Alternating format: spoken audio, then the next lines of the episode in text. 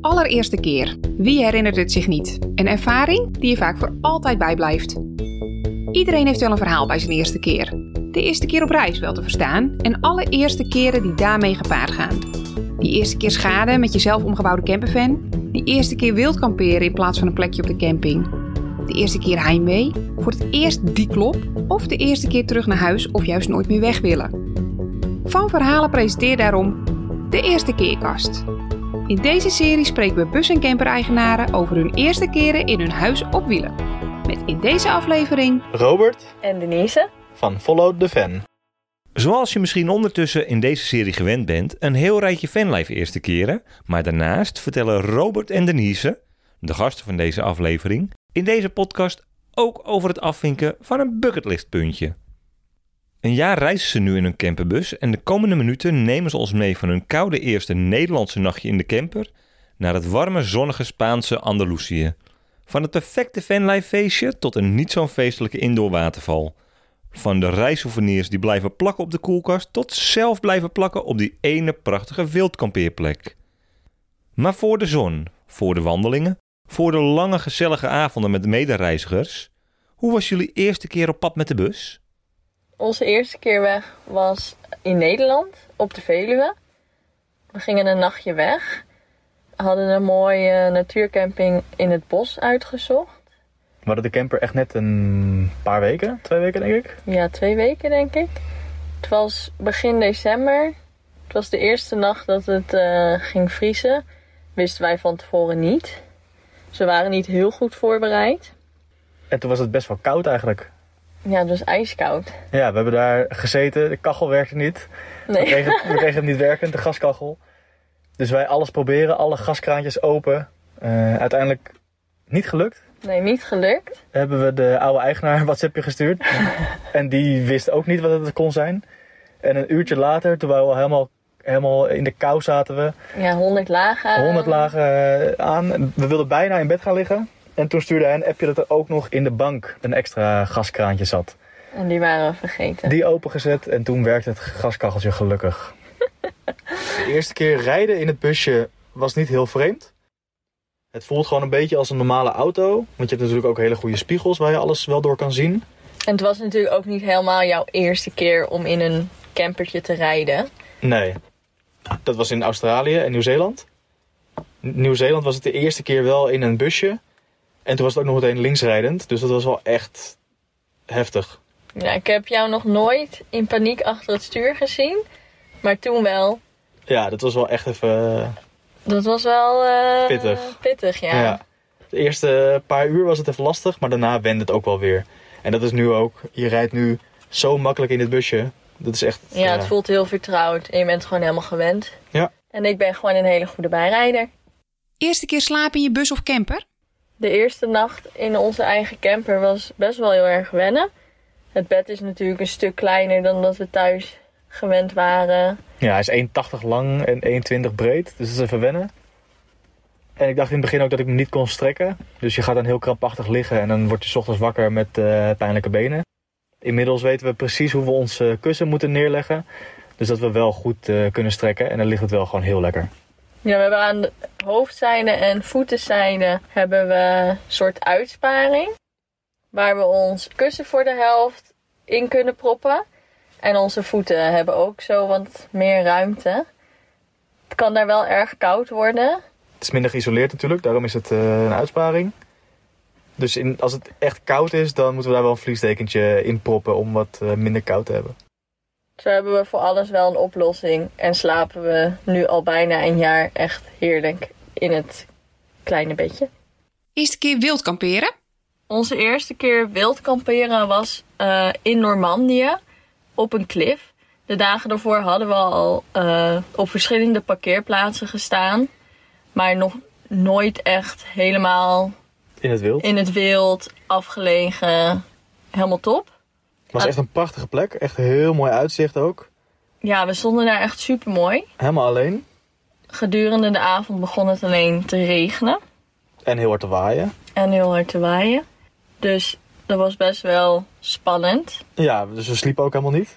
Nee, Op een gegeven moment waren we er klaar mee. En dachten we, we willen hier weg. Want het waait te hard. En eh, straks eh lazen we nog van die klis- klif af. Ja, daar waren we bang voor. ja. Dus wij proberen weg te rijden. Maar het had zoveel geregend dat de wielen helemaal wegspinden. In het gras. Het gras was gewoon helemaal. Zeiknat. Zeiknat. Ja, en de aarde eronder ook. Ja, Nou, wij konden dus niet weg. nee, we konden niet weg. Stonden we daar s'nachts in paniek. Ja, Ro buiten, of achter het stuur, ik buiten, kijken hoe of wat. Ik heb nog zelfs proberen te duwen. Maar ja, probeer maar eens een volgeladen bus weg te krijgen. Lukte niet. Toen toch weer terug naar binnen gegaan. moeten Klopt. accepteren. Ja, en moeten maar accepteren en proberen te slapen. Niet helemaal gelukt. Maar zodra het licht werd, zijn we op pad gegaan. Ja, dus wij eerst de ANWB bellen. Om te kijken of zij ons konden eh, wegslepen. Of konden helpen, of zij een oplossing hadden. Ja, maar die zeiden mooi van... eh, nee, je bent van de, eh, van de weg afgegaan. Van harde weg. Van de verharde weg ben je afgegaan. En eh, dan eh, helpen we je niet. Gelukkig waren we in de buurt van het platteland. Nou ja, er waren allemaal boeren om ons heen. Dus Ja, we- we hoorden ook heel veel tractoren om ons heen, maar we konden ze niet vinden. na een tijdje lopen hebben we een boerderij gevonden met een boer die met zijn tractor bezig was. Een hele blije boer. Ja, die was echt fantastisch. Dus wij met eh, een beetje Google Translate eh, ver- zeggen dat we in de buurt vaststonden. Want Hij sprak natuurlijk geen Engels. Maar hij snapte het al gauw genoeg. Waarschijnlijk was het niet de eerste keer. Nee. Dus hij, uiteindelijk mochten we mee in de tractor terug naar ons busje. Ja. Hebben we ook nog in de tractor een ritje gehad. ja. En heeft hij ons geholpen om eh, uit die, van die kliffen af te komen. En ironisch genoeg zeiden we de dag ervoor nog toen we een tractor zagen rijden. Wow, ik zou ooit wel eens in een tractor willen Ja, hebben we, zitten. hadden we allebei nog nooit gedaan. Het was toch een soort van bucketlist dingetje. Ja, was toch wel een wens. Nou, Ja. En eh, die werd dus eh, ingewilligd. Nou, Ja. top. Eerste keer nooit meer weg willen? Onze eerste keer nooit meer weg willen was in Spanje, in Andalusië. ja Dus- Andalusië heeft echt ons hart gestolen. Ja, we zijn daar drie maanden geweest. En ook echt niet weg te krijgen eigenlijk. Nee. het was echt fantastisch. Je had een hele mooie natuur, je kon er mooi wandelen. Eh, Ja, maar- Oh, Restaurantjes waren leuk, lekkere tapas. Ja, die Spaanse cultuur is gewoon top. Het zijn echte levensgenieters, die Ja. Spanjaarden. Je bestelt En een daar- biertje en je krijgt ook een tapatje erbij. Ja, daar houden wij wel van. We hadden een heel ander beeld van Spanje. Ik ben ooit een keer als 16-jarige naar Blanes geweest. Aan de Costa Brava. En ik dacht ook dat dat Spanje was. Maar Spanje is natuurlijk zoveel meer. Als je gewoon een beetje het binnenland intrekt, heb je gewoon mooie bergen, mooie natuur. Kan je lekker wandelen. En niet te vergeten alle mooie wildkampeerplekken. Want in Spanje mag je in principe overal overnachten in je bus. Ja, in Andalusië hebben we echt 17 nachten op dezelfde plek geslapen, eh, verspreid over één maand. Kwamen we steeds terug. Hebben we ook veel mede-fanlifers heen getrokken, want die waren toevallig in de buurt. Ja, superleuk. We hebben het natuurlijk over Besnar. Ja, we stonden op een gegeven moment met zeven campertjes stonden we bij het meer. Hadden we een feestje met Polonaise aan toe. Dat was echt fantastisch. De volgende ochtend hadden we natuurlijk allemaal een kater. Maar het was een avond om nooit te vergeten. Eerste keer een souvenir in je camper opgehangen of neergezet? De eerste souvenir die we hebben gekocht en een plekje hebben gegeven in de bus is een tegeltje uit Portugal. Waar Portugal natuurlijk onbekend staat. Op het tegeltje staat een engeltje afgebeeld. Met in de ene hand een fles wijn en in de andere hand een wijnglas. Ja, vonden we wel toepasselijk. Ja, want we houden wel van een wijntje op zijn tijd. Ja. Verder hebben we een kleedje en een heel mooi spiegeltje uit de Alpujarras in Spanje. Ja, en vergeet niet natuurlijk onze koelkast, waar wij stickers verzamelen. Van elk land of plek waar we een tijdje zijn, of die we speciaal vinden. Hij hangt al bijna vol na drie landen, dus dat eh belooft wat. Eerste keer niet blij met je slaapplek? Onze eerste keer niet blij met de slaapplek was in Portugal. We reden langs de Douro en hadden een, ja, op het oog, Mooi plekje aan een rivier. ja, inderdaad. En er stond wel op Park van Night dat er, eh, dat er een café, een cafeetje zat. Maar we hadden verwacht dat eh, daar, ja, het was corona, dus we verwachten daar niet veel van. Nee, dat zag er ook niet echt uit als een cafeetje. Dat was meer een soort overdekte partytent. Overdag was het er ook gewoon heel rustig, heel idyllisch. Er waren een paar vissers en meer ook niet. Dus we hebben daar gewoon heerlijk in het zonnetje gezeten. Genoten van de plek. En s'avonds gingen we naar bed. Of althans, in bed liggen. Ja, en toen was het een uurtje of tien. En toen kwamen er opeens wat, me- wat auto's aanrijden. We dachten, nou, die gaan een beetje hangen daar of zo. En toen ging het café gewoon open. En toen hebben ze de hele nacht hebben ze zitten feesten in die tent. Ja. Met knijterharde muziek. en hebben we echt, ja, Maar omdat het ook een partytent... Nou, het was ja, een soort partytent, denk ik. ja. Hoorde je het natuurlijk ook super lau- luid. Ja, jij hebt nog wel een beetje geslapen. Ja, ik, Ik helemaal niet. slaap altijd wel door, eh, door herrie heen. Makkelijk door herrie heen. Dat is bij jou iets minder. En als je de volgende ochtend dan net wat langer blijft liggen... en je nog een keer omdraait... dan valt het uiteindelijk ook wel mee. Want die luxe hebben we natuurlijk. Eerste keer schade? Echte schade aan ons busje hebben we gelukkig nog niet gehad. Even afkloppen. Afgezien van wat krassen aan de zijkant van takken. Aan de binnenkant, ja, Ja, geen blijvende schade. Natuurlijk hebben we tijdens het rijden wel eens gehad dat de koelkast open vloog. met net aan wat rosé biertjes erin. Dus dan de hele grond die roze was. Ik drink nooit rosébier, maar goed, die keer Dachten we, van, nou, was het is er een goed idee. rosébier. En was gelijk het he- de hele vloer roze rood. Ook hebben we een keer een watertank gehad, een volle watertank. Die eh, door de bus vloog tijdens het rijden. en kapot ging op de grond. Dus de hele grond was ja, 5 Oh liter ja, water. Hij spatte gewoon Ak- kapot. Ja. Het plastic Het brak. hele plastic brak gewoon.